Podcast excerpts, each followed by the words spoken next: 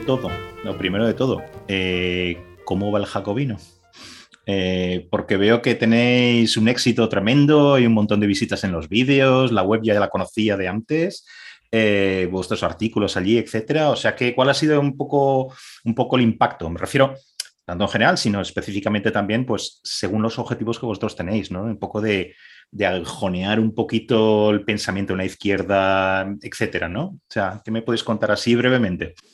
Esto del éxito es un poco como relativo ¿no? en el mundo de YouTube porque es una fauna tan salvaje ¿no? que, si comparas eh, lo, cuantitativo, pues en números, bueno, sí tenemos un éxito, pues sí, relativo, pero, pero modesto a la vez en comparación con, con gente que se mueve como pez en el agua. ¿no? Nosotros bueno, intentamos hacer un producto a caballo entre lo divulgativo, efectivamente el combate político, la crítica pero no sé si es el mejor medio el YouTube para, nosotros, pero bueno, nos vamos vadeando y, vamos avanzando. Bueno, ya te, ya te contaremos, pero bueno, ahora con el tema del club jacobino estamos intentando pues dotar al proyecto no solo de una parte comunicativa, sino de una parte también organizativa porque bueno, seguimos creyendo en eso que, suele decir eh, Félix Ovejero, que seguro que saldrá a lo largo de esta charla y que has entrevistado un par de veces. Eh, muchas ocasiones saldrá, saldrá Félix, eh, amigo común, eh, yo creo que el, nicho electoral, no por buscar un nicho a toda costa, sino porque además coincide con nuestras convicciones ideológicas, es el de una izquierda crítica con la deriva identitaria, pero sobre todo con la complicidad con los nacionalismos fragmentarios.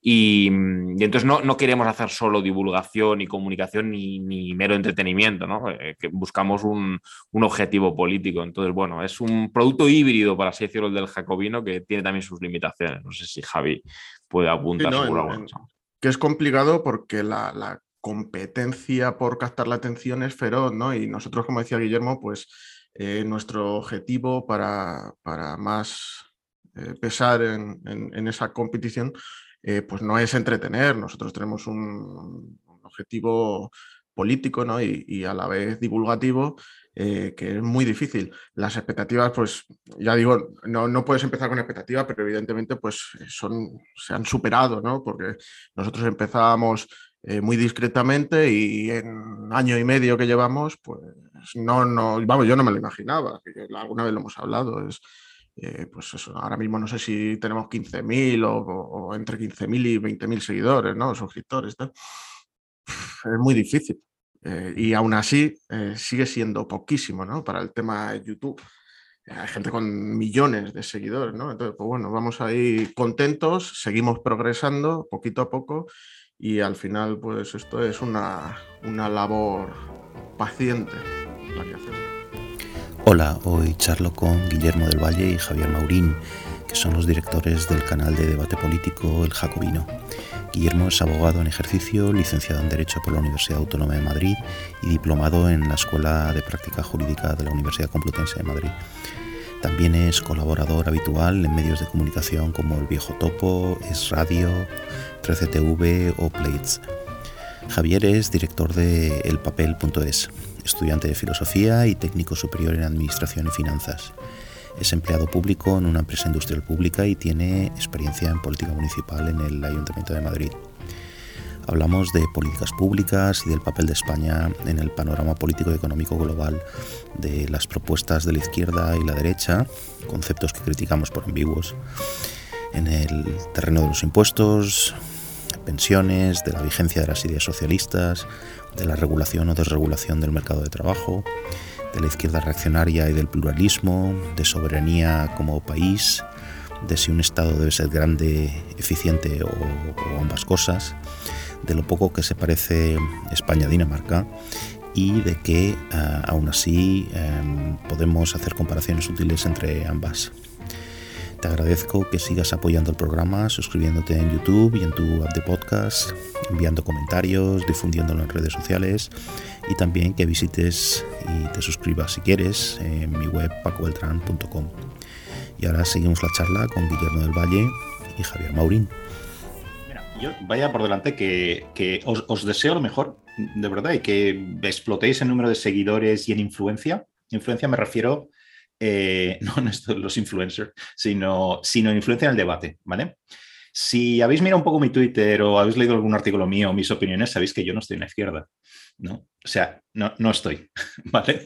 Eh, ahora hablaremos qué es eso de izquierda y tal, porque esto, esto es decir, no estoy en la izquierda, dicho así, es la cosa más poco concreta del mundo. ¿eh? A eso habría que ir y, quiero que vayamos a hilar fino con estas cosas, ¿no? Pero, pero hay una cosa que, de verdad, ¿eh? No es, que yo me tomo muy en serio y es que yo quiero que el mercado de las ideas se ensanche, especialmente el mercado de las ideas con argumentos. Mira, aquí volvemos de nuevo a, Félix, por ejemplo, ¿no? O sea, no, cualquier cosa, sino las ideas bien argumentadas, ¿no? Eh, yo creo que nos falta mucho de escucharnos unos a otros, no sé si estaréis de acuerdo en eso. Y en general, para mí la pluralidad es un, es un valor supremo, de verdad. personalmente es, un, eh, quiero decir, cualquier democracia, cualquier sistema político, si quieres, eh, que, no sea plural, ¿vale? es un sistema muy pobre. ¿vale? Lo mires por el ángulo que lo mires, ¿no? Entonces, para mí la pluralidad es muy importante y tener un mercado de ideas sano, robusto, con argumentos, eh, es muy importante también. Lo que yo creo también es que esto de la pluralidad se oye mucho a los liberales, pero yo no lo escucho tanto en la izquierda. No sé si estaréis de acuerdo, de acuerdo conmigo o no, ¿no? O sea, que parece que, Sí, pluralidad, no, se trata de otras cosas, ¿no? Igualdad, no sé qué, pero quizá pluralidad queda una cosa, y yo no la escucho mucho. ¿Qué pensáis, qué pensáis vosotros? Bueno, yo creo que si izquierda y derecha son conceptos profundamente encanallados. Es decir, nosotros como hemos tenido cierta relación con los discípulos del materialismo filosófico de Gustavo Bueno y tal, hay toda una teoría sobre las izquierdas y las derechas y que son, y que efectivamente no son significantes unívocos porque hay diferentes, y bueno, hasta ahí yo, yo eso lo, acepto y lo, y lo compro, ciertamente, ¿no? Eh, que es que es eh, ser de izquierdas hoy en, España. Defender de forma crítica los derechos históricos de los territorios forales, que eso es lo inamovible. Reunirse con Piketty y plantear una reforma fiscal progresiva en serio, que yo estoy totalmente de acuerdo, pero que acepte el concierto económico vasco y el convenio navarro. Eso es serio. Es decir, eso es medianamente serio. Eso es de izquierdas. Luchar contra los privilegios de origen, eh, contra los rescoldos del antiguo régimen, pero defenderlos en la práctica y plantear que los pactos con, con el Partido Nacionalista Vasco son intocables y que el Partido Nacionalista Vasco es un partido progresista y de izquierdas y referente dentro del progresismo patrio. Entonces, claro, son conceptos profundamente encanallados, ¿no? Entonces tenemos las, las contradicciones que en cuanto a igualdad jurídica, igualdad política, eh, nos encontramos a una posibilidad de un intercambio de conceptos, ¿no? Y a una supuesta derecha defendiendo en algunas cuestiones posiciones más de izquierdas, ¿no? Eh, en algunas cuestiones, ¿no? Porque en otras habría mucho que decir. Y sobre lo que nos preguntas, Paco, pues, pues sí, ciertamente tenemos una izquierda oficial, solemos decir nosotros, porque creemos que que el espacio del, socialismo sigue siendo reivindicable y creemos que hace falta, seguramente saldrá a lo largo de la charla, eh, en cuestiones laborales, en cuestiones económicas, en cuestiones fiscales, dar alternativas al liberalismo económico y a la desregulación de los mercados financieros, de los mercados laborales. Yo creo que hay una alternativa, hay una alternativa redistributiva, hay una alternativa en la izquierda, pero tenemos una izquierda oficial profundamente sectaria, que le importa muy poco el, pluralismo, como, como, dices. Yo no tengo ningún problema en, en, al revés, creo que efectivamente por una democracia sana y en el concepto republicano también de democracia que nosotros manejamos, la deliberación es fundamental. Yo llevo cuatro o cinco años debatiendo con liberales y conservadores, incluso con algunos liberales y conservadores un poco toscos, ¿no? que también los hay en medios de derechas, ¿no? que por cierto son los que nos invitan a nosotros. Entonces, ¿qué vamos a decir nosotros de los problemas de la izquierda española con la deliberación y con escuchar otras voces y con dar alternativas cuando nosotros estamos totalmente vedados con eh, honrosas excepciones, como puede ser el viejo topo o referencias de la izquierda, incluso de la izquierda dura. por, por, cierto, pocos, pocos invitados he tenido yo que sean, o sea, que se llamen a sí mismos de izquierdas, pero no porque esto me lo han reprochado algunos, me han mandado mensajes privados y tal. Oye, ¿por qué no traes a más gente de izquierda? Eh, pero si lo, intento, de verdad que lo intento. O sea, porque yo no tengo ningún criterio de yo puedo ser liberal o no liberal, bueno, también podemos debatir mil veces que es eso. No pierdo mucho tiempo con eso, de verdad, con esas etiquetas. Pero bueno, pero eso no quiere decir que este programa tenga que ser, tenga que ir por el mismo camino que yo voy. Yo lo que quiero es oír ideas de todos lados, ¿no? Y me cuesta muchísimo, de verdad, traer a gente de izquierda, porque no sé qué pasa, no vienen.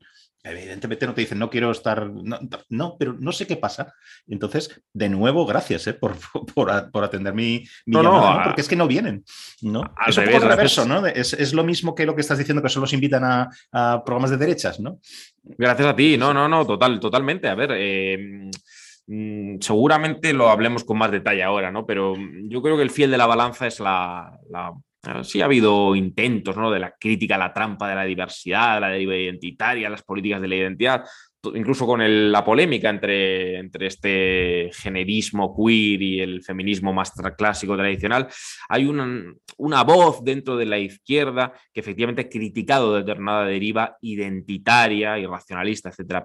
Pero el nacionalismo, para mí la plasmación más abrupta y agresiva de esas políticas identitarias, la que plantea la privatización del territorio político, la apropiación indebida sobre lo que es de todos, la privatización sobre lo más público que hay, sobre lo más comunista que hay, repitiendo otra vez la idea esta de Félix, eso es lo que te excluye y te margina de la, de la izquierda oficial, de los que expiden carnés de buen y mal izquierdista, que es otra cosa bastante ridícula, ¿no? Porque ¿qué significa izquierda? ¿no? Volvemos a izquierdas y puede haber izquierdas en conflicto, por supuesto, ¿no?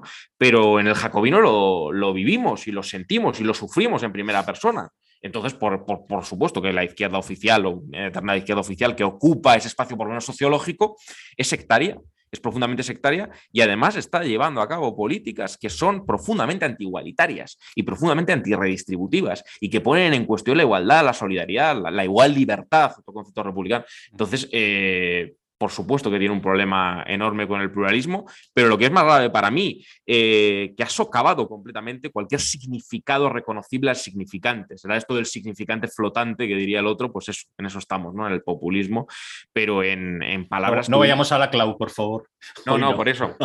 Lo digo con retintín y con un poco de sarcasmo, ya lo pero estamos, En, estamos en eso, ¿no? Es una izquierda de los derechos históricos, es una izquierda de, de la secesión, ¿no? Que es un proyecto, yo creo que ultra racional Sí, nos, encontramos un poco fuera de, la, ortodoxia de la izquierda institucional, ¿no? Entonces, estamos ya también acostumbrados a, esos sectarismos y a nosotros nos echan mucho en cara que no vamos a medios de, izquierda, ¿no? Nosotros vamos a donde nos invitan, claro. Pero es que es, genial porque, claro, los medios de izquierdas no te invitan y luego te echan en cara de que no vas a los medios de izquierdas. Entonces, claro, nosotros tenemos un afán, como decíamos antes, divulgativo. Tenemos ganas de, comentar nuestras ideas, de, difundirlas, ¿no? De alguna manera, como podamos, no nos queremos limitar al canal de YouTube, porque eso, evidentemente, pues, pues, pues eh, es muy limitado, eh, valga la redundancia. Entonces, a nosotros, a Guillermo, si le invitan en 13, pues yo creo que 13, que es uno de los canales con más espectadores de España, después de los grandes medios, evidentemente, pues si nos invitan ahí no vamos a perder la, oportunidad de ir. Y, todo es así, ¿no? Pero luego te echan la bronca porque no, claro, es que... También es que somos los fachas dentro de la izquierda, ¿no? Siempre están con las etiquetas, ¿no? Los Vosotros también.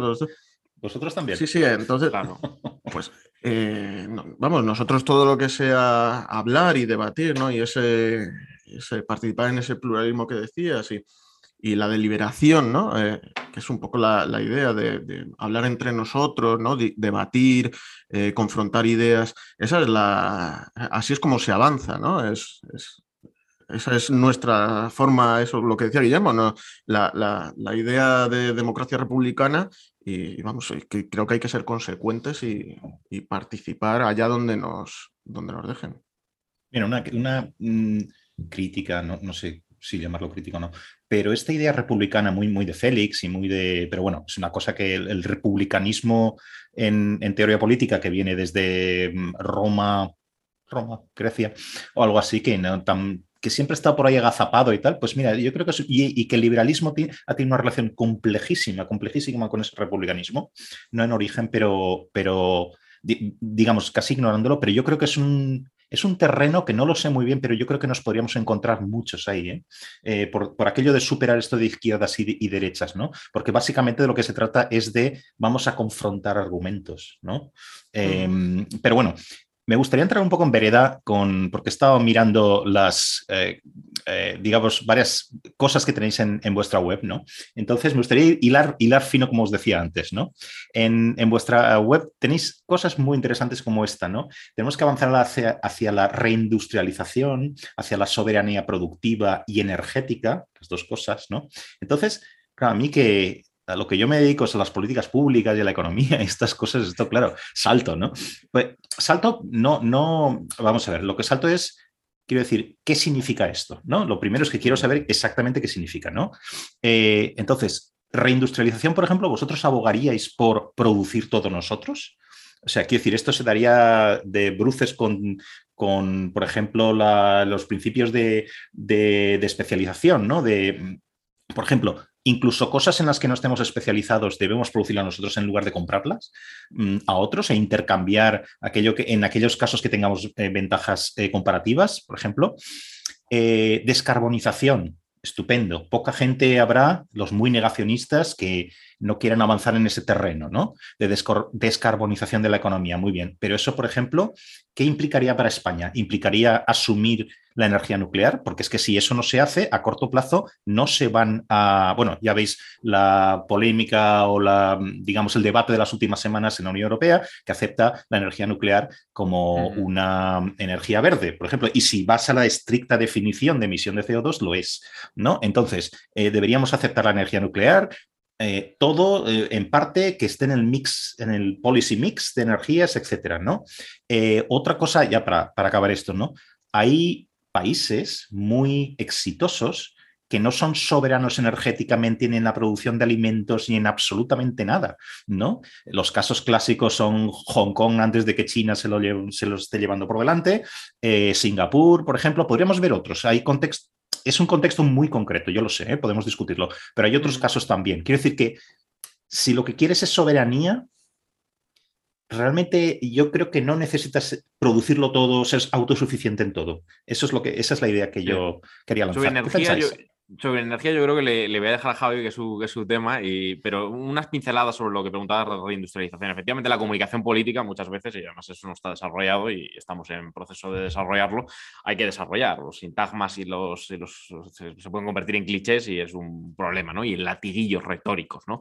Pero en este caso no es un latiguillo retórico, es decir, el jacobino hace un análisis muy de la mano de, algún economista importante para nosotros, que efectivamente está bastante a la izquierda, pero que no son precisamente charlatanes de Podemos ni lo que hablábamos antes populistas, sino gente seria, como Juan Francisco Martín Seco, que hace un análisis crítico con la unión monetaria y no desde un punto de vista nacionalista, yo no tengo ningún problema, es decir, el gran, el gran problema es que las soberanías para la izquierda hoy es que en una, globalización económica y en un poder económico global eh, tenemos eh, espacios de soberanía, instrumentos de soberanía limitados los estados nacionales. Mejor eso seguramente, sin duda, que las taifas tribales y tal, pero bueno, cómo operas en un contexto global, de mercados globales, con instrumentos de soberanía limitados. Esa es la gran, la gran contradicción, cómo conectas eso. Hay, hay una limitación, lógicamente, los espacios de realización del ideal de ciudadanía son los estados nacionales, ya, pero tienes una soberanía limitada lógicamente. Entonces yo no tengo ningún problema con la superación de esos espacios de ciudadanía y la conformación de espacios supranacionales, al revés, ojalá, ¿no?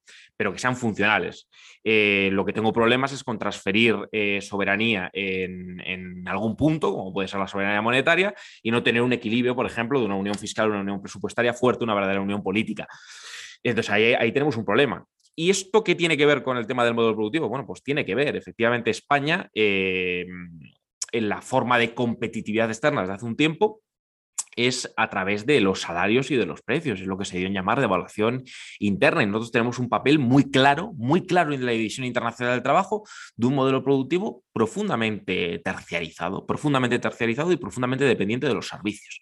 Yo sé que criticar esto es eh, prácticamente un anatema porque se hacen a geografías constantes. Tú pones la televisión en cualquier telediario, qué maravilla que tengamos un 95% de pymes y de las cuales muchas de ellas son dicen micropymes, ¿no? Micropymes no, microempresas, ¿no? Porque no son ni siquiera medianas, son muy pequeñas empresas, ¿no? O autónomos. Bueno, pues eso es un tejido empresarial que es el de España, que yo creo que tiene una dimensión de endeblez, de profunda endeblez y que tiene mucho que ver, por cierto, con esto que, celebran los, los, del trabajo, de, la amistad de trabajo, de los ERTES y tal, que van a derogar la reforma laboral, pero luego celebran los ERTES, ¿no? Bueno, pues efectivamente una respiración asistida, un tejido empresarial que es el que tenemos muy ligado a un modelo productivo terciarizado. Yo creo que esa desindustrialización de España que esa reconversión industrial, que en un punto pudo tener su, tener, podía tener su explicación, pero en otro yo creo que operaron determinadas coordenadas ideológicas, había que desmantelar eh, la industria para converger con Europa, España tenía otro papel, tiene otro papel en general el sur de Europa y España desempeña otro papel. Yo creo que eso es una debilidad muy, muy importante, muy importante. Yo creo que, el modelo productivo esté basado en, lo, en, el, en, el, turismo, en la hostelería, en el sector servicios, bueno, es una cosa. ¿Es fácil revertir eso? Pues no, no es nada fácil revertir eso. Eh, absolutamente nada fácil. Ahora bien, nosotros ponemos el acento en un análisis crítico de eso. No queremos que sea bueno tener una especialización productiva como la que tenemos. Creo que es profundamente, tiene una serie de debilidades eh, inhabilitantes y lo hemos visto, lo hemos visto en la pandemia, lo hemos visto con la capacidad para producir. Entonces eso no significa que seamos eh, acérrimos enemigos del comercio, te tomo el título de, Antonio Escotado, ¿no? Eh, no, no significa que haya que ser soberano para producirlo todo nosotros pero, pero sí que es verdad que hay que cuestionarse si el papel que tiene España en el monocultivo turístico en el que parece que nos basamos es el mejor de los caminos posibles. Y si el modelo de devaluación interna como gran pieza, piedra angular de la competitividad externa ha sido un éxito. Yo creo que no. Yo creo que no ha sido un éxito para nada. Tenemos un estancamiento en salarios, incluso una congelación salarial y unos salarios generalizadamente bajos, bajísimos, muy bajos, yo creo que competir vía salarios es un gran fracaso colectivo. Luego se habla de que vamos a transicionar hacia un modelo mixto en pensiones, que hay que fomentar el ahorro, el ahorro privado ya, pero eh, hay que conocer también el país en el que vivimos. Es decir, a mis clientes, eh, a los que yo defiendo de clase media, clase media baja o clase media de pauperada o clase trabajadora, privados o del turno de oficio, en lo penal, en lo civil, la verdad, yo trabajo con mucha gente, llevo trabajando con mucha gente y no creo que sean marcianos ni es un cherry picking sesgado como socialista, como marxista. No, no, no, no, no. Es decir, mucha gente que tiene una capacidad de ahorro nula o ínfima en este país. Pues bueno, para solucionar esto hay que desregular el mercado de trabajo. Bueno, podemos hablar de eso. Yo creo que no es el bálsamo de Fierabras la desregulación del mercado de trabajo, porque se lleva haciendo un tiempo la desregulación del mercado de trabajo. Otra cosa es, como me decía el otro día en la tele Daniel Lacalle, que hay que ir mucho más allá. Claro, que no, nunca se ha desregulado suficiente, que hay que ir mucho más allá. Bueno, pero esto no es Dinamarca tampoco, y el modelo productivo de España es el que es. Entonces yo creo que hay que intentar cambiarlo. Para eso necesitas cierto peso cierta soberanía. Quizás si la Unión Europea fuera además de una unión monetaria y una unión de libre circulación de capitales, una unión fiscal, una unión presupuestaria, en la que no hubiera casos dantescos de dumping, de desequilibrio en el impuesto de sociedades, que no sé por qué tiene que existir, no sé por qué tiene que existir, eso es una opción política, no es inevitable, es una opción política. Si quizás tuviéramos una Unión Europea más equilibrada en el modelo productivo, y España podría ser un país de industrialización media, que hiciera algo en el, en, el en, es decir, que tuviera una cierta industria, pues igual ese mix de modelo productivo sería un poco más equilibrado tendríamos otro tipo de, coordenadas en la productividad, en los salarios, en fin, eso. En, la energía no me enrollo, pero Javi seguro que tiene que... Ahora, ahora quiero, quiero, escuchar lo que dices, eh, Javier, pero esto es cierto, aquí eh, concedo, bueno, concedo no, es que es un hecho y el que lo niegue eh, literalmente está, está tergiversando la realidad, que la Unión Monetaria no deja hacer otra cosa para competir como país que devaluar internamente. Esa devaluación interna, eh, que, mal llamada devaluación, porque hay no, una devaluación es una devaluación de la moneda. Como no se puede evaluar la moneda porque estamos en una unión monetaria, la única forma de ganar de, o, de, o, de, revertir la pérdida de, decir, cuando tus salarios crecen o, o quiero decir, de tu, de tu cuota de mercado exterior, ¿qué vas a hacer? Bajar los, bajar los costes laborales, que la mayoría de los costes laborales son salarios, digamos, ¿no? Entonces, ¿Cómo revertir esto? Pero quiero decir, esto no pasa solo en España, pasa en Portugal, pasa en todos los países del sur, pasa en los Bálticos, etcétera. Con los, lo de los Bálticos fue una cosa tremenda, ¿no? Porque la devaluación interna que tuvieron que hacer fue una barbaridad, de un 35% del salario, ¿no? Luego, ahora les ha ido bien y ahora les piden a los del sur que aguanten también cada palo que aguante su vela, ¿no? Pero en fin, lo que quiero decir es que la Unión Monetaria no deja hacer otra cosa que, esto, ¿no? Entonces ahí estaríamos quizá de acuerdo en eso, ¿no? ¿Cómo revertir esta situación y tener más margen, más, más instrumentos, digamos, que no tenemos, ¿no? Eso es más complicado, quizá iría por donde tú, por donde claro, sí. Guillermo. Eh, quizás sea una, Europa integrada, claro, le interesa Holanda, le interesa Austria, le interesa Alemania, pues igual no, pero claro, la Unión Europea, pues ahí tiene un reto que plantearse. Yo no veo que nadie hable de esto, yo sé que están eh, muy entretenidos nuestros políticos con la ley trans y tal, pero claro, igual tenemos ahí un, verdadero problema. Holanda quiere controlar el gasto de los frugales y yo quiero controlar los ingresos de, de Holanda y la política fiscal de Holanda. Y vamos a tener una unión monetaria y vamos a tener una unión fiscal de verdad. ¿Interesa una unión fiscal de verdad? Se dijo que iba a venir por añadidura. Llevamos desde Maastricht, eh, desde el 92, pues hacemos, si no calculo mal, 30 años, ¿no? O 30 pues, años. No creo que hayamos avanzado. Yo creo que ese no es el camino. Y eso también tiene que ver con el modelo productivo y con el margen de maniobra, como dices, para competir vía salarios. Creo que no se puede competir vía salarios. Eso es una senda errónea. A ver. Sí, en, vamos, lo, explica muy bien Guillermo, por eso es el, portavoz habitualmente. Si cuando, jubilar ya, cuando, cuando, hablamos de, soberanía, pues lógicamente no, no pedimos la, autarquía ni, cosas similares, ¿no? Si con, a ver, la idea es eh, evitar la dependencia de factores externos eh, cuanto más se pueda mejor, pero es que en un mundo globalizado eso es imposible, evidentemente.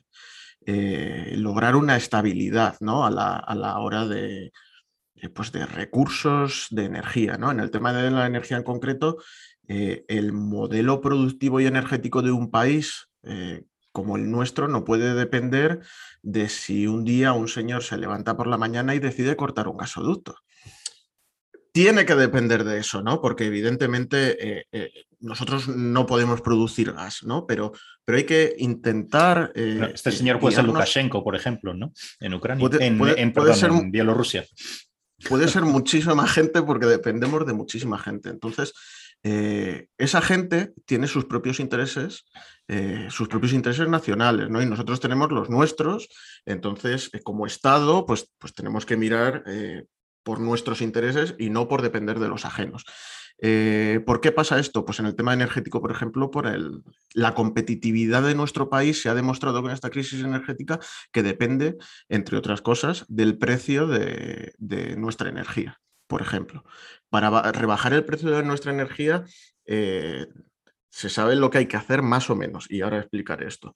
Eh, que es el tema renovables, ¿no? pero las renovables tienen sus desventajas, la continuidad, eh, el almacenamiento. Ojalá se pudiera almacenar lo que se crea en la solar durante la mañana para, ¿no? Esta, esta cosa que se rían tanto de Pablo Casado, pero claro, es que resulta que por las noches eh, se consume muchísima más energía de la que se piensa, no es que se apaguen todas las luces por, por la noche y ya está, ¿no? Entonces, no hay una capacidad de almacenamiento suficiente, aunque existan opciones, pero son mínimas.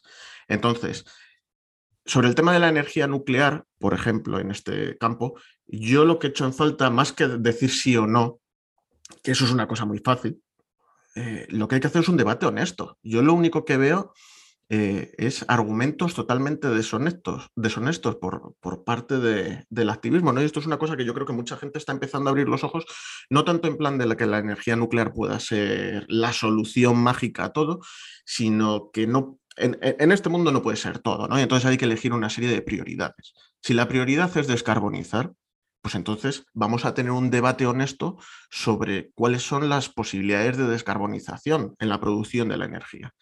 Eh, dice, no, es la nuclear, el otro día leía, se lo comentaba con Guillermo, ¿no? unos argumentos totalmente deshonestos por parte de, que, son muy comunes, por otro lado, eh, por parte del activismo antinuclear, ¿no? Es que el, agua vierten, ¿no? Y contamina todo el entorno y, los alimentos. Pero es que eso no es verdad directamente. Entonces, eh, lo que hace falta es tener un debate serio sobre las ventajas y las desventajas que tiene la, nuclear. Es que otra cosa que dicen, por ejemplo, no, los residuos radioactivos, tal. Evidentemente hay unos residuos radioactivos. Bueno, pero la prioridad entonces, ¿cuál es? La prioridad es descarbonizar o no. Porque si hay una emergencia climática y necesitamos que se descarbonice eh, la producción de energía antes de 10 años, entonces lo mismo los, los residuos radiactivos que hay la tecnología más que suficiente para almacenarlos con seguridad, lo mismo no son, es una manera bastante, bastante buena de retrasar eh, esa emergencia, ¿no? Entonces, es lo que digo, se demuestra, ¿no? los, datos dan como evidente que aquellos países que tienen en su mix energético nuclear o hidroeléctrica eh, son los que menos contaminan de Europa de tamaños asimilables a España, evidentemente, ¿no? Francia, Suecia. Son, son dos países que prácticamente no tienen emisiones en comparación con Alemania, que se dedica a quemar carbón y gas natural porque está cerrando sus nucleares. Entonces, es una cuestión de debate honesto, lo que hablábamos al principio, confrontación de ideas, debatir eh, y, establecer unas prioridades. Entonces, lo que no puede ser es que, claro, en, el, en, Europa, pues en la Unión Europea, se pongan a debatir sobre si el gas natural es verde o no. Eso no son debates honestos, o sea, son debates políticos puramente. Pero hay una serie de científicos, de profesionales, que aportan unos datos eh, y, que, claro, tú cuando lees esos datos, pues te entran dudas, porque si yo leo argumentos deshonestos, yo en un principio no tengo nada en contra del activismo y además creo que el, que evidentemente hay que cuidar el medio ambiente y además hay que hacerlo de la, de la manera más óptima.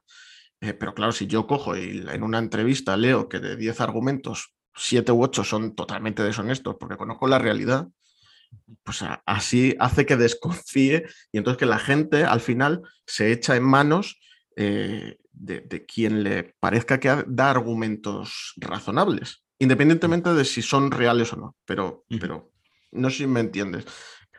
Sí, sí. Perdón. Sí. no, no, está clarísimo, sí, sí.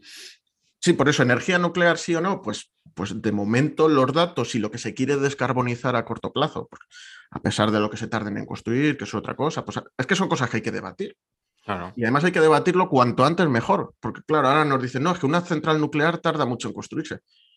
Ya bueno, es que lo mismo lo podíamos haber decidido esto hace 40 años. Claro, entonces pues ese tipo de argumentos y de debates pues son una cosa en la que nosotros creemos que hay que ser honestos y que hay que tener debates científicos, reales. Otra cosa que tenéis en, vuestra, en vuestra web, ¿no? Habláis de, que es necesario un Estado fuerte. Un Estado fuerte frente a, cito literalmente, al capitalismo financiero de casino desregulado y especulativo. Bien, entonces a esto se me, aquí planteo varias cuestiones, ¿no? Como siempre, porque yo creo que es bueno acotar, ¿no? ¿Qué quiere decir, qué quiere decir esto? ¿no? Eh, ¿Fuerte qué es? Parece que os respondéis vosotros mismos en, la misma, en esta sección de vuestra web que fuerte es grande, ¿no?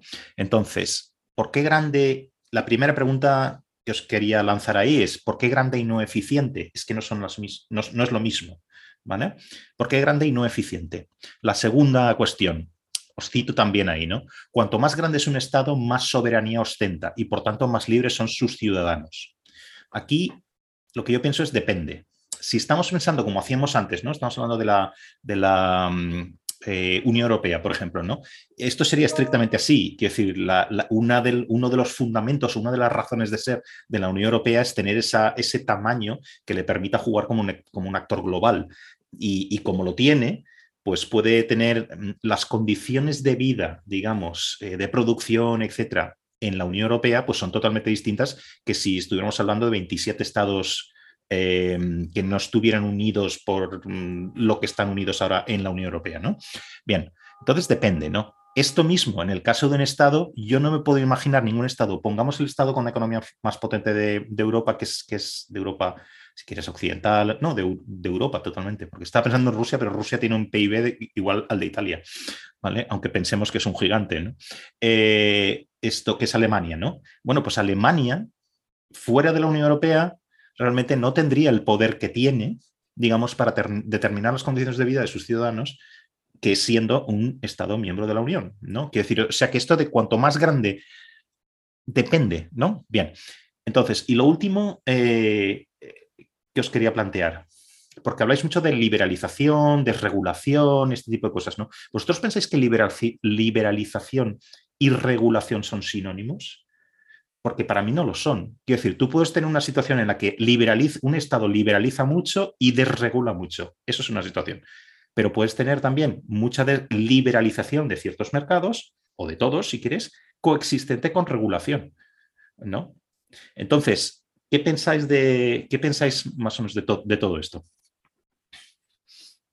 Sí, eh, vamos a ver, el tamaño de los estados y la eficiencia grande o no. Vamos a ver, nosotros eh, planteamos respecto al reto real, al desafío real de atomización territorial en España, que las piezas resultantes de esa eventual implosión nacional si se culminaran intentos de golpe de Estado como el de 2017, y, en general todos estos proyectos de fragmentación territorial, que lo he intentado definir antes como una apropiación indebida sobre bloques de todos, como la privatización del territorio político, todas esas piezas resultantes de esa implosión serían ciertamente mucho más irrelevantes en el concierto internacional que, España.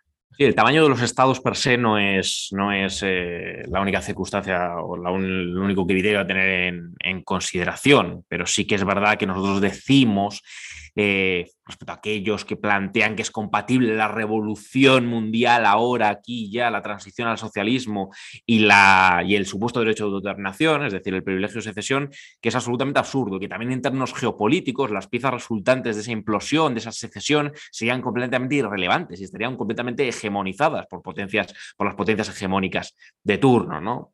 Y este estudio esto mismo y bastante mejor explicado eh, está en unas cuantas páginas de, Eric Hobson, es decir, eh, ¿qué, pintaría en todos esos estados? Pues pintaría seguramente poco. Entonces, bueno, eh, trocear la soberanía también tiene una serie de implicaciones en términos de, soberanía en un concierto internacional ahora, de una Segunda Guerra Fría, una pugna por, por, la hegemonía mundial entre China y Estados Unidos, en el que la Unión Europea, bueno, tiene un papel de aquella manera. Yo no creo que Alemania tenga una gran relevancia porque mm, gracias a la Unión Europea, sino gracias a su papel en la Unión Europea. Es verdad que la Unión Europea tiene el tamaño seguramente idóneo para ser un espacio de soberanía si fuera un espacio de soberanía funcional. Ahora bien, no es un espacio de soberanía funcional, creo, ni tampoco armónico. Es decir, hay intereses nacionales en conflicto. Hay intereses nacionales en conflicto. Lo que ocurre con Grecia en la crisis del euro pone de manifiesto que hay intereses eh, también nacionales en conflicto. Es decir, que no es un todo armónico. Es decir, que Alemania tiene ese, ese papel no solo porque esté inserta entre la Unión Europea y porque la Unión Europea tenga mucha más relevancia geopolítica que cualquier Estado-nación por separado, sino porque desempeña un papel hegemónico dentro de la Unión Europea. Otros estados que desempeñan un papel no hegemónico en la Unión Europea, pues seguramente tienen una situación más subalterna y peor, y hay que mirar al sur de Europa. Pero en general, el mapa de estados-nación que plantea Hans Hermann Hoppe es eh, diametralmente opuesto a lo que nosotros defendemos en el jacobino. Es decir, esa visión de la escuela austriaca de que cuanto más pequeño sea el Estado, de que mucho mejor Luxemburgo que Francia, que mucho mejor eh, Mónaco, que mucho mejor, que cuanta más fragmentación y más disgregación territorial, mucho mejor, porque la soberanía es casi elíptica, pues entendemos que, no, no se, no se, trata de que el Estado tenga que ser grande per se y eso sea eh, condición suficiente Claro que el Estado tiene que ser también eficiente. No se trata de gastar por gastar, ni se trata de tener un Estado elefantiásico a todos los niveles. Al revés, el jacobino plantea que hay que hacer una reordenación territorial eh, y, eso va aparejado a, una reflexión sobre el gasto. Sobre el gasto, sobre la eficiencia del gasto, sobre la solidaridad, sobre la equidad, sobre la igualdad. Pero ¿por qué no? Es decir, yo creo que UPI y Ciudadanos mm, tal vez se confundían en el tema de la limitación de las diputaciones provinciales. Igual las diputaciones provinciales tienen eh, que desempeñan un papel en pequeños municipios, pero igual hay que hablar también de fusión de municipios, igual hay que cuestionarse el Estado autonómico. Nosotros nos cuestionamos el Estado autonómico, no creemos que las autonomías sean sagradas, hay que hacer una reordenación territorial, es decir, no es que el Estado tenga que ser grande por, por porque sí, no, no, no, no, hay, hay, que dimensionar el correcto tamaño del Estado y también el correcto tamaño del gasto, y también habrá que hablar de ingresos, por supuesto, que no es una cuestión baladí, porque revoluciones fiscales con un 120% de deuda pública, pues a mí no me salen las cuentas de ninguna de las maneras. Ahora bien, fragmentar las soberanías nacionales, además de que es eh, políticamente inaceptable, porque es eh, decir, no, no, hay base para una secesión eh, porque unos pocos decidan arrogarse la, la decisión, valga la redundancia, sobre lo que es de todos, además de eso, abocaría a, unas, a un estado de cosas en que las piezas resultantes de esa implosión serían geopolíticamente totalmente irrelevantes y en un contexto de capitalismo global contexto de capitalismo global, en el que el poder económico es global, está globalizado. Entonces, hacer todavía más local eh, en una Europa, por ejemplo, tribal de las regiones, además regiones ahormadas en torno a criterios identitarios, pues es completamente demencial. ¿Se puede liberalizar, y con eso termino, eh, sin desregular? Sí, es decir, los planos teóricos eh, se pueden hacer eh, muchas cosas y también se puede hacer una privatización de libro con oferentes y tal.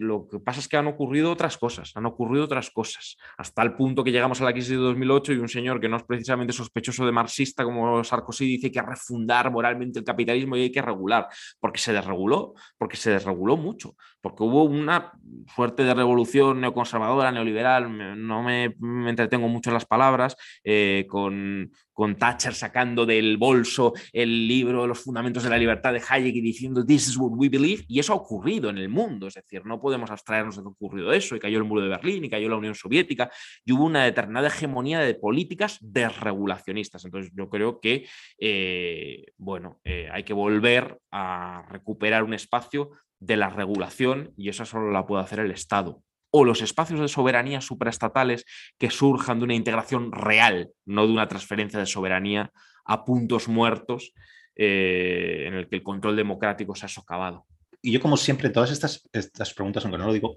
pero estoy pensando en casos concretos, ¿no? Por eso la, diferenciación, que es una diferenciación clásica cuando, sabéis, cuando uno estudia administración pública, ¿no?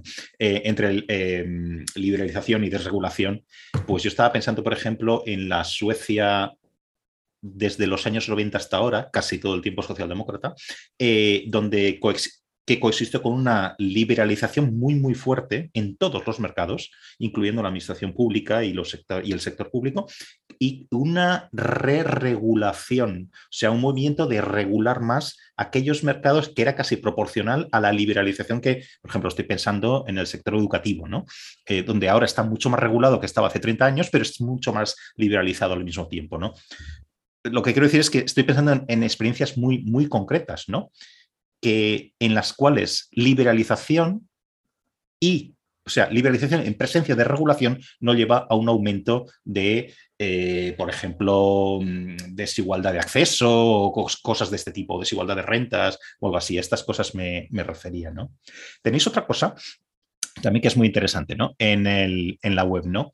Eh, cito literalmente, eh, cuando habláis de impuestos, ¿no? Eh, debe comentarse que habláis mucho, mucho allí de, impuestos y, creo que esto nos va a dar bastante juego, ¿no? Debe acometerse una fuerte reforma fiscal progresiva en España. Dice ahí. Y también, un poco más abajo, tenéis otra cosa que dice impuesto de patrimonio eh, y un impuesto de sucesiones y donaciones verdaderamente progresivos, ¿vale? Aquí eh, dejadme hacer de abogado del diablo también, antes, Guillermo, tú has, tú has, hablado de Dinamarca. Es evidente, antes de que me digas nada, me pongo la venda, eh, que Dinamarca y España no tienen, tienen poquito que ver, ¿vale? Pero no voy, y un, error enorme que cuando hablamos de, cuando hacemos política comparada, ya sabéis que es eh, obviar que las instituciones, primero, están imbricadas en otra cosa, o sea, no están aisladas, ¿vale? Tienen que ver con muchas cosas, cosas que, que no se pueden regular desde el gobierno, digamos, pues cultura política, historia, etcétera, etcétera, ¿vale? Eso lo primero. Y por lo mismo no se pueden exportar fácilmente. Tú no puedes hacer como en inglés se dice cherry picking, ¿no? Entonces coges lo que te interesa y te lo llevas a otro lado. Oye, como ha funcionado en otro país, aquí va a funcionar, pues igual no, ¿vale? Bien, pero dicho esto, ¿vale? Sí que es interesante ver las experiencias de otros países, ¿no? Entonces, en Dinamarca, por ejemplo, sería todo al revés de lo que decís, ¿no? En Dinamarca hay impuestos proporcionales no se llaman así, pero son casi proporcionales. Tú uno ve la, digamos, estudia la estadística de quién paga impuestos, lo divide en tramos de renta, etcétera, etcétera, y son proporcionales. El impuesto de sociedades es casi cero. El impuesto de sucesiones no existe. Y sin embargo, tienen la distribución de la renta más igualitaria de Europa, quiere decir una de las distribuciones de renta más igualitarias del mundo. ¿no? Entonces, ¿cómo conjugamos todo esto? Eh, Podéis pensar que hay formas de, eh, digamos, imaginemos que el objetivo es tener una distribución de la renta igualitaria o más igualitaria, ¿vale? Se puede hacer por otras formas que no son las que estáis diciendo vosotros. ¿Qué pensáis? Pero vamos a ver, el impuesto de sucesiones y donaciones, por ejemplo, la justificación normativa de ese impuesto no es tanto la, la la capacidad recaudatoria del mismo, seguramente es muy limitada, es muy limitada, sino es una cuestión eminentemente eh, de justicia liberal. Lo que pasa es que la amplia mayoría, la abrumadora mayoría de los liberales patrios eh, se vuelven furibundamente ultrarreaccionarios cuando se trata de hablar de este impuesto, ¿no? Porque por eso me he ido a Dinamarca. Por eso me he ido a ah, Dinamarca. Claro, ya, pero como son realidades tan dispares y por, habría que comprar todo el, todo el pack, porque claro, el pack de Dinamarca es muy distinto al de España en todo también del mercado laboral de Dinamarca. A veces se hace cherry picking aquí, se dice, no, tenemos que ir al mercado laboral de Dinamarca, pero claro, el PAC y el, contexto es muy, es Ahora muy, iremos, ¿eh? Ahora iremos. es muy distinto. Pero claro, eh, es decir, hablar de meritocracia y estar en contra del impuesto de sucesiones, o decir cómo se manejan las torturas en las que yo, a las que yo tengo el, gusto, diré, de, acudir, que se habla de que en el impuesto de sucesiones hay doble imposición. Yo me siento insultado cuando se dice que hay doble imposición. también hablamos mucho de la izquierda racionaria, de la izquierda sectaria, de la izquierda oficial, pero también yo tengo ganas alguna vez de hablar de la derecha, ¿eh? de la derecha que dice constantemente en televisiones bien subvencionadas por papá Estado que hay doble imposición en el impuesto de sucesiones, que es incapaz de diferenciar entre el causante y el heredero que si mis padres pagaron por unos pisos y yo heredo esos pisos, hay doble imposición, confundiendo el hecho imponible y confundiendo el sujeto pasivo. Eso se le perdona. La derecha puede decir lo que quiera. Esto lo dice el Partido Popular, que va a ganar las próximas elecciones. Dice que, los bueno, hay gente que dice que los impuestos son un robo y hay gente que dice que hay doble imposición en el impuesto de sucesiones y donaciones. Bueno, a mí eso me parece un, verdaderamente un insulto, ¿no? Si creemos efectivamente en la meritocracia y en la igualdad de oportunidades, tendremos que estar todos abiertamente a favor entusiastamente a favor del impuesto de sucesiones y donaciones. Ahora bien, lo que hace el jacobino, al contrario de lo que hace Yolanda Díaz, que se reúne con Piquet, espera que, espero que tal vez Piquet no le explicó lo que dice en Capital e Ideología del síndrome catalán y del proceso catalán, es que si tenemos transferidos estos impuestos a las comunidades autónomas, pues eh, todo esto es eh, literatura y retórica absolutamente hueca porque lógicamente eh, en el momento en el que se está transferida la competencia fiscal a las autonomías, se, se promociona un incentivo de competencia fiscal que necesariamente va a ser a la baja y así han sido neutralizados de facto el impuesto de patrimonio, el impuesto de sucesiones y donaciones. Yo sí que creo que hay un margen para una reforma fiscal progresiva en España, pero que pasa necesariamente porque la, porque la izquierda eh, religiosamente autonomista o confederal de facto reflexione que hay veces que hay cuestiones que funcionan mejor de forma centralizada. Esto, por cierto, lo ha dicho Piketty, lo ha dicho Zugman, lo ha dicho una serie de economistas que cita constantemente los ministros, que citan constantemente los ministros de Podemos, pero que no se han debido leer, ¿no? Porque un, un sistema fiscal descentralizado aboca a la competencia. Por eso lo defiende Ayuso con total coherencia. Por eso no hay una unión fiscal en Europa por eso con el impuesto de sociedades se permite la vergüenza de que haya impuestos de sociedades a cero, casi a cero en Europa, que a mí me parece, lejos de parecerme un modelo, un ejemplo, me parece vergonzoso. Nos tomamos mínimamente en serio los criterios de justicia y de igualdad y queremos crear una comunidad política en Europa, porque si la comunidad política en Europa pivota en torno a la posibilidad de que haya estados que hagan dumping con impuestos de sociedades en torno a cero, me parece totalmente de, vergüenza. Ahora bien, el impuesto de... perdona, Guillermo, ¿tú, crees que Dinamarca, por ejemplo, Noruega también lo tiene muy bajo, pero Dinamarca es un ejemplo de manual, eh, está haciendo dumping fiscal? No, pero yo creo que tiene que haber una, pero vamos a ver, yo, yo creo que, que, que, el FMI y Biden no, no, están borrachos de comunismo cuando dicen que tiene que haber un mínimo. Es decir, no puede ser que con la economía digital, no puede ser que con, con, la economía global, no puede ser que con las grandes plataformas, con los ingentes, con las concentraciones de capital que estamos viendo como, como nunca antes en la historia, no hay unos mínimos. Es decir, pero es que se está planteando un 15% de impuestos sociales, sobre todo porque hay una brecha. Hay una brecha muy importante entre quién está pagando verdaderamente impuestos en los estados, que son las rentas del trabajo y los impuestos indirectos y los impuestos especiales. Y cuando se habla de fiscalidad verde, yo me echo a temblar, porque lo que se va a traducir es normalmente en impuestos indirectos, que esos sí son proporcionales y tienen muchas veces efectos regresivos. Entonces, no sé si dumping en sentido estricto o no, pero lo que tengo claro es que no puede ser la desarmonización fiscal de impuestos sociedades o en IVA, tal, cuestiones que ocurren en la Unión Europea pero eso ya es una reflexión comunitaria sobre el camino, los derroteros de la Unión Europea, porque es una race to the bottom, es una carrera cero que no sé a dónde nos lleva nos lleva pues, a situaciones pues, muy complicadas, ¿no? Que, el ejemplo este paradigmático de Netflix pagando 3.000 euros en impuestos de sociedades en 2018-2019, es decir, eh, menos que rentas del trabajo. Es decir, no, no, no es, realmente no es serio, ni es justo, ni es sostenible. Y cuando se introduce el impuesto sobre la renta de las personas físicas en el 78 en España, eh, el tipo marginal, con la UCD, la UCD, es decir, que pues, alguna vez Face dice, no, la UCD tenía un programa, si estos son socialcomunistas, la UCD tenía un programa mucho más comunista que el de, que el de estos, ¿no? Porque hay, hay unos tipos máximos del 60 y pico por ciento, pero es que volviendo a Piketty, eh, en Estados... justo después de la, de la en la posguerra, los primeros años de la posguerra, gobierno republicano de Estados Unidos, tipo marginal del impuesto de la renta, 90%. 90%. 90%. Eso te iba a decir, que la evolución, por eso sí que ha habido una una revolución neoliberal, lo que quieras, ¿no? Vi que el otro día hablabas, hablabas de neoliberalismo, de liberalismo en el canal, ¿no? Entonces los conceptos muchas veces se utilizan también como palabras policía, todo es neoliberal, yo también me conozco eso, ¿no? Pero lógicamente ha habido una degradación de la progresividad fiscal, ha habido una degradación de la progresividad fiscal y en España se ve, el ejemplo de España seguramente es menos, es menos sangrante, pero es, ¿no? Que, que el tipo eh, más progresivo, la configuración más progresiva del IRPF, del IRPF no estuviera con el PSOE, estuviera con un, con un CD, ¿no? Entonces yo creo que ha habido una, una separación entre la tributación de las rentas del capital las rentas del trabajo y sobre todo a través de la transferencia autonómica eh, se han derogado determinados eh, instrumentos que sí son progresivos y que creo que sí que son justos, que se abroche, por ejemplo, a través de un impuesto de patrimonio, de un impuesto de sucesiones, un sistema fiscal progresivo y que no se carguen todas las cintas fiscales en las rentas del trabajo y en los impuestos indirectos. No tenemos un IVA demasiado disparado en España en comparación con otros estados, pero con todo esto de los impuestos especiales, de la fiscalidad medioambiental, yo creo que se pueden eh, encubrir pues, subidas de impuestos a las clases trabajadoras. Y a mí eso, o por lo menos en el Jacobino, eso nos preocupa. Mm. yo, mm. yo por, una puntualización que me, gusta mucho hacer, a mí sí me gusta hablar de, neoliberalismo y de etiquetitas y tal.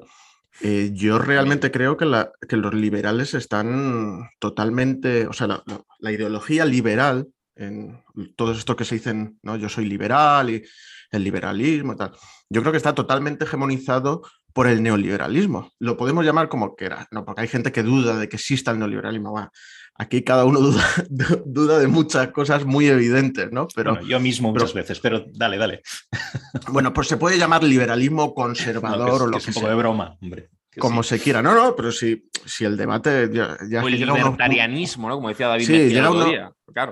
el debate llega ya a unos puntos surrealistas, ¿no? Y entonces el problema es ese. El problema es que la, los que se dicen liberales son liberales, pero están más cerca de Hayek o de Rothbard que de, que de Rawls, ¿no? Y entonces son los propios liberales los que inventaron los conceptos de, justicia y social, ¿no? Y redistribución dentro de, pues, que el derecho de la propiedad no era algo absoluto, ¿no? Y entonces que había que hacer una redistribución porque eso era beneficioso para la, la sociedad, ¿no?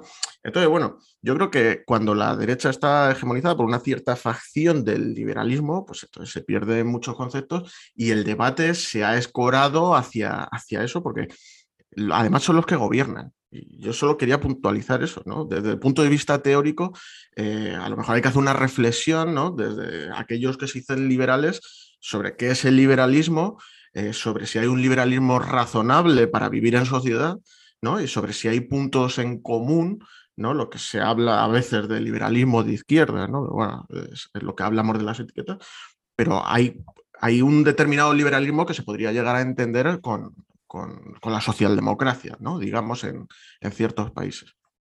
No, lo que quería, lo planteaba en esos términos porque, a ver, desde un punto de vista estrictamente técnico. Eh, los impuestos no son neutrales. Evidentemente cambian comportamientos y cambian eh, formas de operar en un mercado, ¿eh? por decirlo así. Por ejemplo, pues los impuestos al trabajo, porque son impuestos al trabajo, por ejemplo, pues cambian la tendencia a uno a preferir más ocio o más trabajo, por ejemplo, ¿no? Los impuestos marginales, evidentemente, son así. Los impuestos de sociedades cambian las condiciones en las que las, las, empresas operan, sobre todo en el mercado exterior, por ejemplo, ¿no? O sea, ¿qué ventaja tiene eh, que los impuestos, ¿qué ventaja tiene para las empresas danesas que sus impuestos a sociedades sean casi nulos? Pues que pueden competir fuera mucho mejor, ¿no? Eso sería una cosa. ¿Qué, desventaja tiene? Pues que eh, están contribuyendo menos al presupuesto, etcétera, etcétera. El Estado está perdiendo un dinero ahí. Bien, podemos ponernos como queramos. Yo estoy, estoy tratando de mantener un ángulo puramente técnico, ¿no? Pero lo que yo planteaba era, dadas estas cuestiones, ¿por qué no se puede hacer redistribución vía gasto y no vía ingreso? como hacen la mayoría de los países nórdicos y también incluyendo de Holanda para arriba, digamos, ¿no? ¿Qué problema habría con, esto? Porque nosotros tenemos una situación en la hacienda pública completamente dispar a la que tienen esos estados nórdicos. Volvemos a la división internacional del trabajo, volvemos al modelo productivo, volvemos a una deuda pública completamente disparada.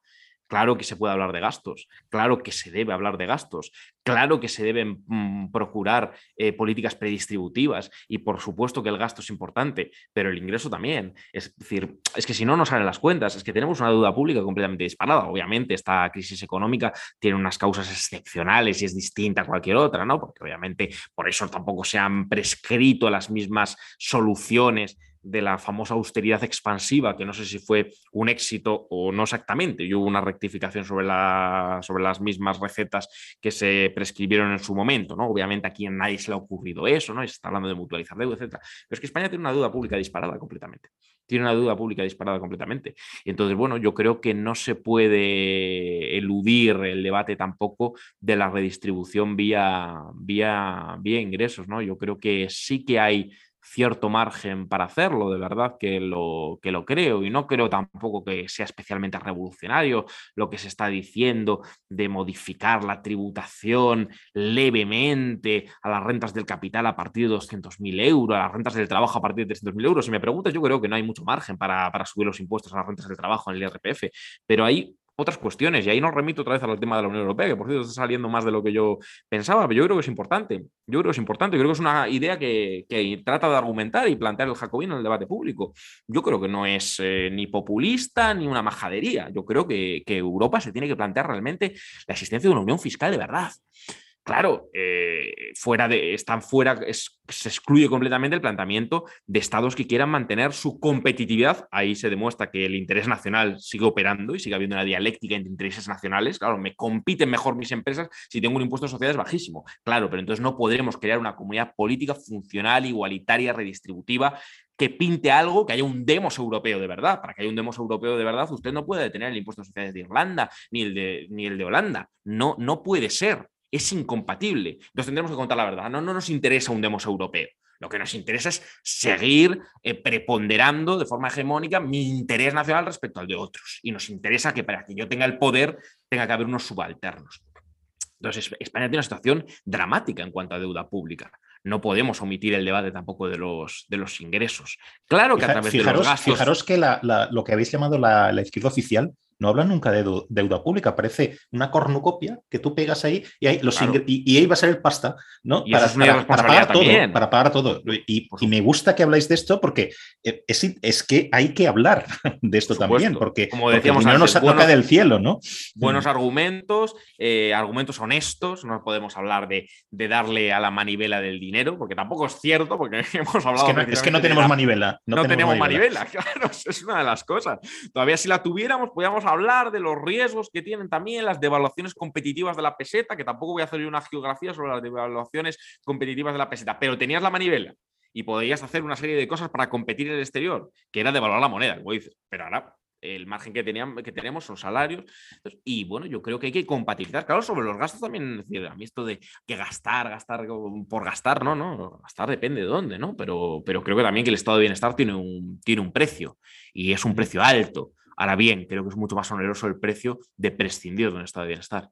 ¿Eh? Y, creo que hay en rudimentarios ataques contra papá Estado, que también me tienen un poco cansado, creo que hay una cierta eh, rudimentaria, vuelvo, eh, elegía de las, de las tinieblas. Y cuidado con hacer una elegía de las tinieblas y del sálvese quien pueda en un país donde mucha gente no tiene capacidad de ahorro, no tiene capacidad, tiene, tiene una capacidad solamente de supervivencia. Y hay mucha gente que está en esa situación, no solo por el paro estructural que tenemos, sino porque hay gente que tiene salarios verdaderamente de miseria y puestos de trabajo basura absolutamente. Entonces también esa es nuestra realidad, no es la de Dinamarca, la de Noruega, la de Suecia, es esa es esa. Es una en la que el mercado laboral eh, afecta subir el salario mínimo interprofesional porque hay mucha gente que está por debajo, que estaba por debajo o que está trabajando cinco, eh, eh, perdón, cotizando cinco horas y trabajando diez. Eso ocurre en España mucho. Claro, esa es nuestra realidad. Entonces, claro, creo que sí que hay que focalizarse también en los ingresos. Javier, yo no te digo nada, tú salta cuando quieras. Sí, sí, no te preocupes. Vale. Eh, me gusta porque estamos matizando mucho. Es algo que, que, no, que se pierde en el debate, que se pierde, no, que no existe, ¿vale? Con estas palabras gruesas en otros, em, en otros lugares que pasan por debate, ¿no? Y entonces, por continuar con esta matización, entonces, y enganchando con esto que decíamos antes, ¿no? Que, que es esto de izquierda y derecha, ¿no? Si os planteara lo siguiente, ¿vale? Una posición política, económica, etcétera, ¿Qué diríais que es esto? ¿Izquierda, derecha, mm, señor? Me podéis decir lo que queráis, ¿vale? Eh, a ver, por ejemplo, una persona que defienda una educación pública de calidad, ¿vale? Pero de calidad, ¿eh? ¿eh? coexistente con educación privada financiada públicamente. Además, financiación pública de la provisión privada de sanidad privada, o sea, hospitales públicos, etcétera, pero financiación pública y provisión privada de, la, la, atención sanitaria, los centros de salud, por decirlo así, ¿vale? Y además, seguros privados. Pensiones públicas, un sistema de pensión pública garantizado, potente, sólido, ¿vale? Sostenible, como se dice ahora, ¿vale? Pero también pensiones privadas para todos, O sea, digamos, establecer un sistema de pensiones que tuviera varias capas, ¿no? Una primera capa pública, una segunda capa mm, que podría ser privada, que podría ser gestionada por el Estado. Estoy pensando en Suecia ahora mismo también eh, y en otros países que tienen este sistema, y luego una tercera capa, si quieres, de pensiones puramente privadas. Bien. Impuestos sobre la renta, hemos hablado antes, eh, relativamente altos, relativamente altos con un impuesto de sociedades bajo o nulo. Redistribución vía gasto, no vía impuesto. Indemnización por despido, aquí entraremos en tema de, trabajo. Indemnización por despido muy baja, más, más. Subsidio de desempleo relativamente elevado, o sea, en términos de la tasa, por ejemplo, un 80% de, de lo que uno cobraba antes pero sujeto a la búsqueda activa de empleo o a la participación en cursos y training, pero no la cosa ridícula que hay en España, sino algo serio, que te cambie eh, las perspectivas en el mercado de trabajo. Si cogemos todo esto, y podríamos hablar de muchas otras cosas más, ¿dónde coloca esta persona? Que ya podéis saber quién es. o sea, que, es, yo defiendo todas estas cosas. ¿Vale? Entonces, facha, por eso digo, o sea, todo esto lo cuento porque yo creo que es muy difícil ya cuando hablamos de verdad de las cosas que que es ir a hilar fino, yo tampoco es que estoy hilando muy fino aquí, porque todo esto nos llevaría cada uno de estos puntos a un programa distinto, podemos estar un par de horas cada, ¿no? Pero qué decir, aún así es más que el, oye, tú facha, tú conservador, tú no sé cuántos. ¿Dónde, dónde coloca esto una persona que defienda estas cosas? No, además las etiquetas son, yo creo que, sí, yo, creo que siguen existiendo las ideologías y las coordenadas ideológicas y es bueno definirse, ¿no? Es decir, pero es decir, los significantes y las etiquetas, además como arma arrojadiza en el debate, no, nos interesan poco, ¿no?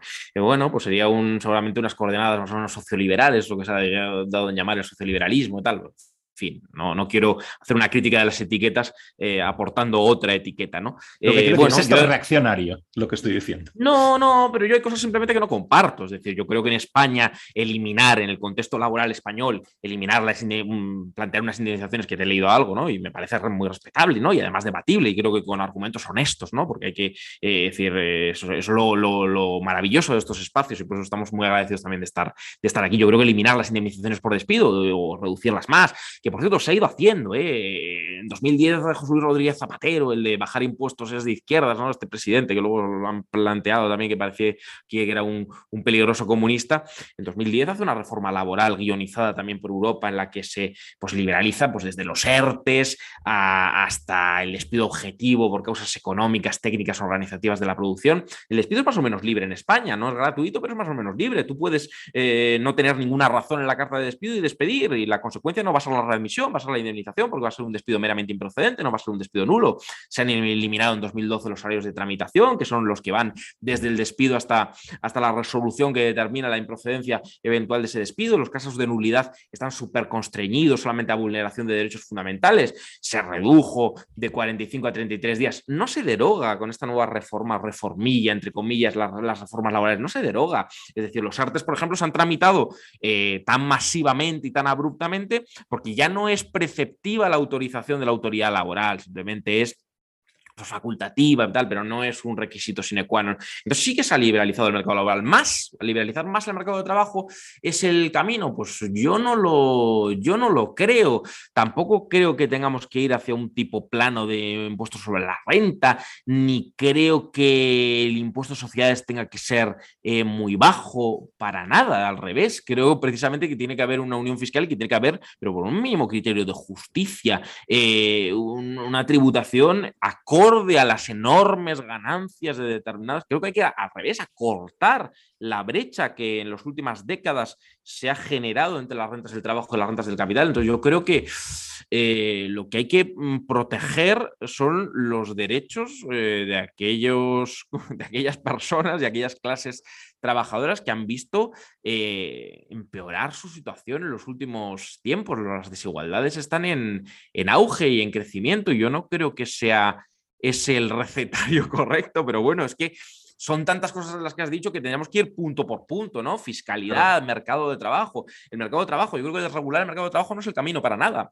Es que desanda los propios principios del, derecho laboral. Es que el derecho laboral es decir, rige las relaciones de ajenidad de dependencia, tiene un carácter tuitivo per se desde que nace. Otra cosa es que hay un intento de desplazar el, el derecho laboral al derecho mercantil y a la libertad de pactos entre las partes. Yo creo que eso es una trampa, debería decirse claramente. Queremos enmendar el derecho laboral e implementar la aplicación del derecho privado a las relaciones laborales. Yo creo que eso es un auténtico, un auténtico disparate, un auténtico disparate, y más con el modelo productivo que tenemos, que tenemos que recordar que estamos en España y con el modelo productivo que tenemos, de pymes, etcétera. ¿Qué, ¿Qué se hace con el fraude laboral? Es decir, quien plantea desregular el mercado de trabajo más, yo planteo qué haría con el fraude laboral, qué haría con esos cientos de miles de trabajadores que trabajan 10, 12 horas, eh, eliminar la jornada de 40 horas, subirla a 50.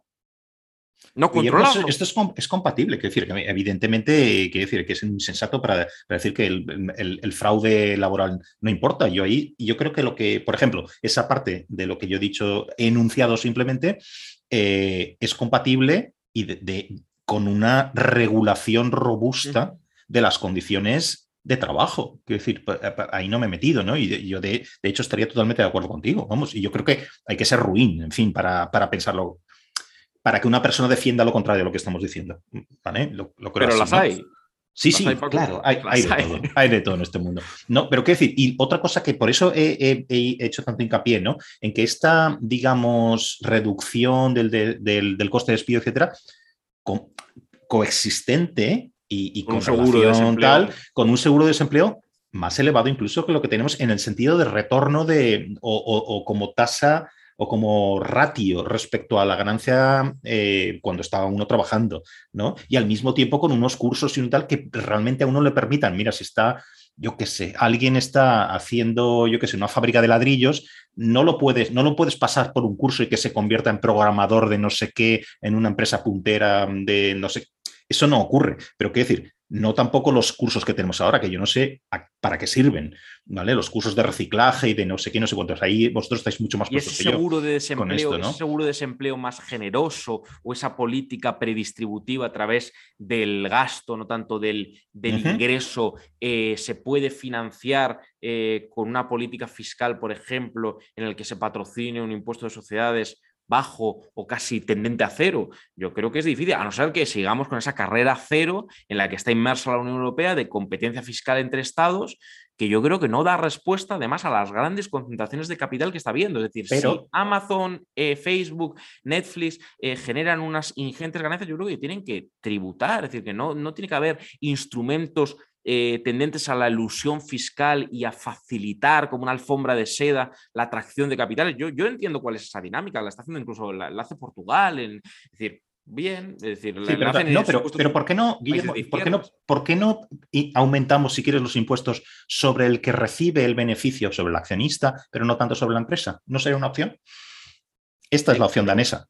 Quiero decir, con unos impuestos mucho más elevados que, unos impuestos que permiten un estado de bienestar mucho más avanzado que, el, eh, que, es que el de España, ¿no? Me vas a decir que Dinamarca no es España. Igual eso nos remite al debate este planteado recientemente por Piketty, que está desarrollando sus libros de mejor manera sobre también el accionariado de las empresas, la participación de los Pero bueno, eso es un debate, la participación de los trabajadores ahí, porque claro, las empresas, pues sí, efectivamente, también hay que pensar eh, efectivamente el papel, el papel del mundo del trabajo. Yo también tengo dudas que en este planteamiento de la robotización y tal está totalmente superado el mundo del trabajo. Yo creo que el trabajo sigue teniendo un papel central y hay mucha gente en un proceso de pauperación. A mí me parece preocupante, pero bueno, me estoy entendiendo y Javi seguro que quiere decir algo. No, no, no, yo es que ya se ha ido el tema completamente del tema de las etiquetas de izquierda y derecha, ¿no? no creas. La, ¿eh? la, pregunta que, que, decías, que evidentemente lo primero que tenemos que ponernos de acuerdo es en qué es izquierda y es derecha, ¿no? Esto es eh, más que evidente que habría debate, yo estoy seguro de que habría, habría chicha ahí. Eh, pero claro, luego cada una de las medidas, vamos a ver, una cosa es el planteamiento teórico, ¿no? El, recoger un poco qué es la izquierda, ¿no? Y entonces ya te sientas y dices, no, pues mira, para mí la izquierda pues sería algo parecido a, a perseguir pues el, la libertad positiva en lugar de la negativa, ¿no? Eso se lo dejaría más a la derecha, ¿no? Hay una composición y luego eh, propuesta a propuesta, yo te podría decir si según mi criterio eso es de izquierda o de derecha. Aquí lo importante, Paco, es como tú te sientas, que eso es, por eso es lo que se pregunta en el CIS, que es la autoubicación ideológica, porque al final el, resumen, o sea, yo, yo, te puedo a ti eh, adjudicar la etiqueta que yo considere en función de, pero que probablemente sería algo parecido a lo que Guillermo dice, eh, pues no, un socioliberalismo, ¿no? precisamente lo que hablaba yo, un liberalismo más social, más, eh, más sensible con la justicia social, ¿no? Pero que, pero que al, final es que esas etiquetas, eh, digamos que entran dentro luego también del juego del marketing político, en el cual pues tú te asignas la tuya y entonces tú cuando vas al, mercado de las opciones políticas, eh, pues se juega con eso, ¿no? A venderte porque yo soy más de izquierdas y este señor pues es de derechas, por un tema de simplificación principalmente. Porque al final... Eh, es lo que hablamos y volvemos al principio, se debate poco y se debate poco sobre propuestas concretas y entonces pues al final esa simplificación lleva a, directamente hablar en términos de izquierda a derecha, del 1 al 10 y cosas así. Que también es por economía del lenguaje también, ¿eh? yo también lo uso, ¿no? pero, pero es útil, es útil. Es exacto, por la utilidad, ¿no? Pero, pero evidentemente la pregunta casi era una excusa, lo de, lo de dónde, dónde caigo, eh, para hablar de cosas más, más específicas. ¿no? Eh, esto, este tipo de medidas, ¿dónde nos lleva? ¿Y qué hacemos con esto? ¿no? Y que, no quiero que os vayáis sin que os, os preguntaros por, cosas, si quieres, un poquito más políticas, la izquierda reaccionaria, los habéis hablado mucho. ¿no? Aquí vamos a tener muchas menos discrepancias, estoy, estoy convencido, pero creo que es interesante. ¿no? Eh, entonces, os formulo pues una pregunta y el que esté hablando, pues hacemos lo mismo un poco que, antes. ¿no? Entonces, mm, casi en este punto, y para los que estén escuchando y viendo esto, eh, como machaco con esta idea de la izquierda reaccionaria, y, cuando no machaco, pues me traigo Félix y lo seguimos hablando, ¿no? Pues esto, ya nos voy a preguntar, bueno, si queréis, si queréis hablar de qué, es para vosotros izquierda reaccionaria, pero vamos, creo que es, conocido. Entonces, yo os preguntaría otra cosa, y es, siendo algo al diablo de nuevo, ¿existe, existe en lo concreto, ¿eh? en España, por ejemplo, una izquierda que no sea reaccionaria? En los términos de reaccionario que nos, manejamos aquí, ¿no? el género y la identidad, etcétera, y el dejar de lado reivindicaciones más clásicas, ¿no? Que tienen que ver con la redistribución de, recursos, de oportunidades, etcétera, ¿no? Bien. Y unido a esto, eh, ¿podría la izquierda no reaccionaria resucitar y arrinconar a la reaccionaria? O sea, volver un poco para atrás, ¿no? Eh, en, en, esa situación, porque yo personalmente yo no veo una izquierda, ya no en España, sino en Europa, que no tenga algo, por lo menos, de reaccionaria en el sentido en que solemos hablar de estos términos. ¿Pero qué pensáis?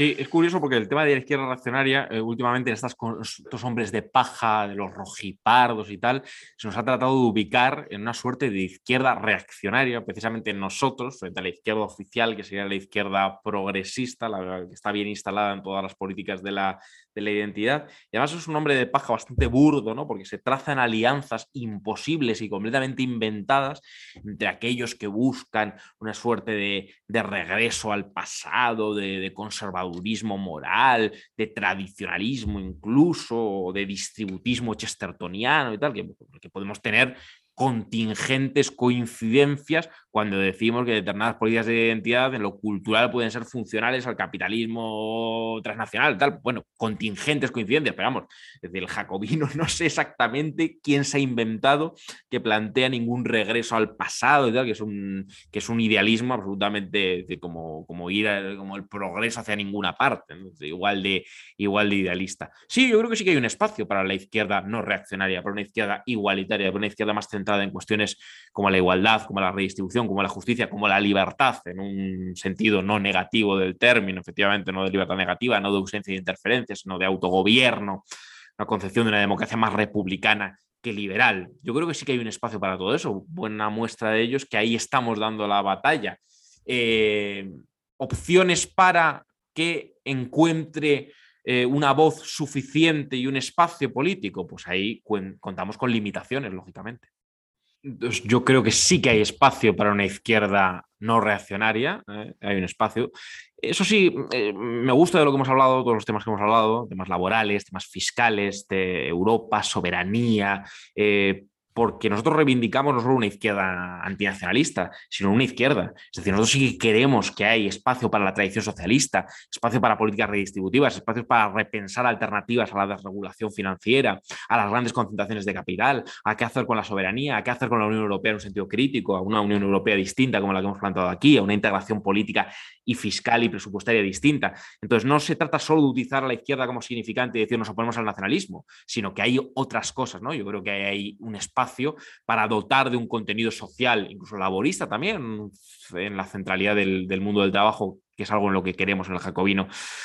Difícil es difícil, porque lógicamente no tenemos los altavoces de esos medios de comunicación teóricamente de izquierdas que son los que llegan mejor a una sociología de izquierdas. Lógicamente difícil, pero hemos hablado aquí de, Félix Ovejero, ¿no? Hemos hablado aquí de David Mejía también, hemos hablado aquí de gente y de, de firmas ilustres que han pasado por este programa también de, y de cabezas muy bien amuebladas que trabajan para dar alternativa a una izquierda. Yo no, yo no, a una izquierda distinta a la de la autodeterminación del género y del sexo, a la inexistencia de categorías eh, materiales, eh, a la del irracionalismo en marcha. Claro que hay una izquierda racionalista que entronque con la tradición ilustrada, que escape de las culturas de la cancelación y de los espacios seguros y de toda esa chatarra intelectual o antiintelectual más bien irracionalista, y desde luego que se oponga al nacionalismo como proyecto reaccionario y antitético a un proyecto igualitario y redistributivo de izquierdas como la principal amenaza con la que contamos, pero que también sea capaz de no reírle tanto a las gracias a,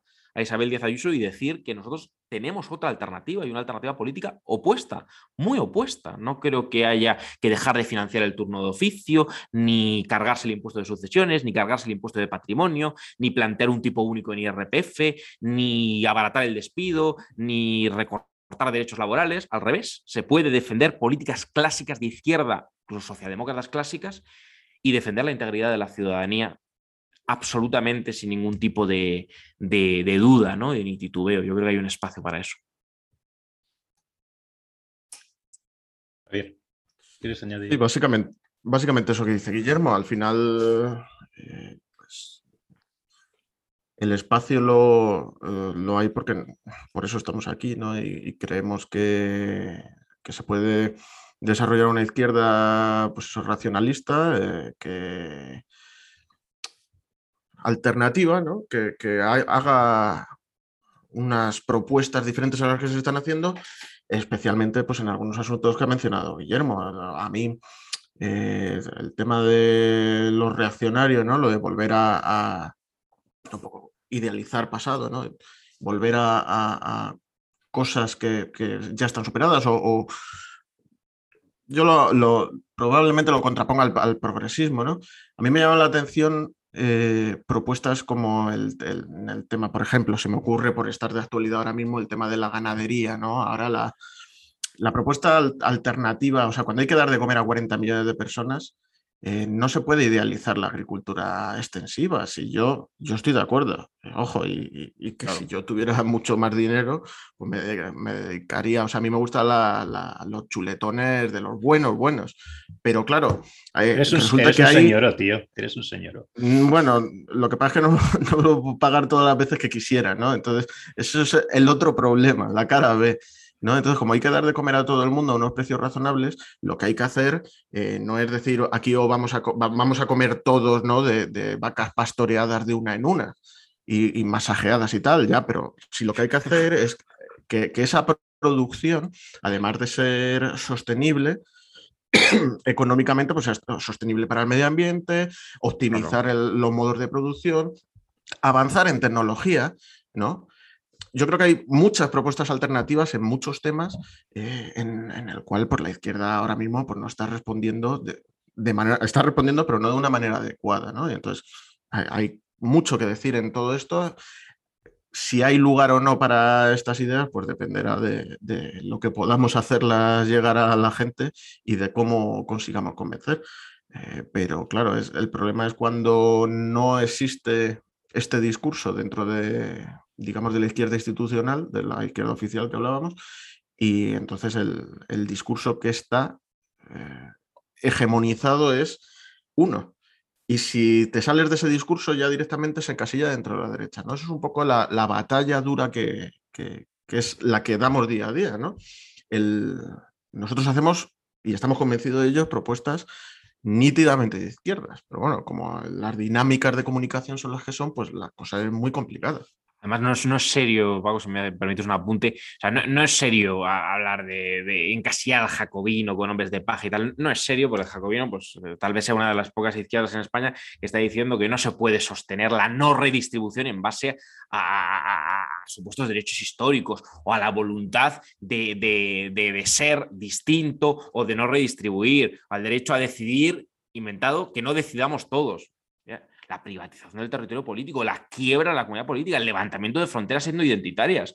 Pues el jacobino en ese sentido, como, como dice Javi, está mm, antes hablando de energía, está dispuesto a atender con buenos argumentos y sin apriorismos muchos asuntos y no callarse ante nada ante nada. No, no estamos dispuestos a hablar de memoria histórica parcial, aparte de que el concepto. No, no. También hemos hablado en el canal de las víctimas de ETA, de qué pasa con un proceso de purga etno-identitaria y de limpieza étnica, del éxodo vasco, de todas estas cosas vamos a hablar. Y eso es compatible compatible absolutamente con no entregarles la etiqueta. No se trata de luchar mm, por las etiquetas, por una especie de obsesión eh, nominalista, ¿no? sino simplemente porque queremos que no han prescrito los mejores principios, la mejor tradición socialista.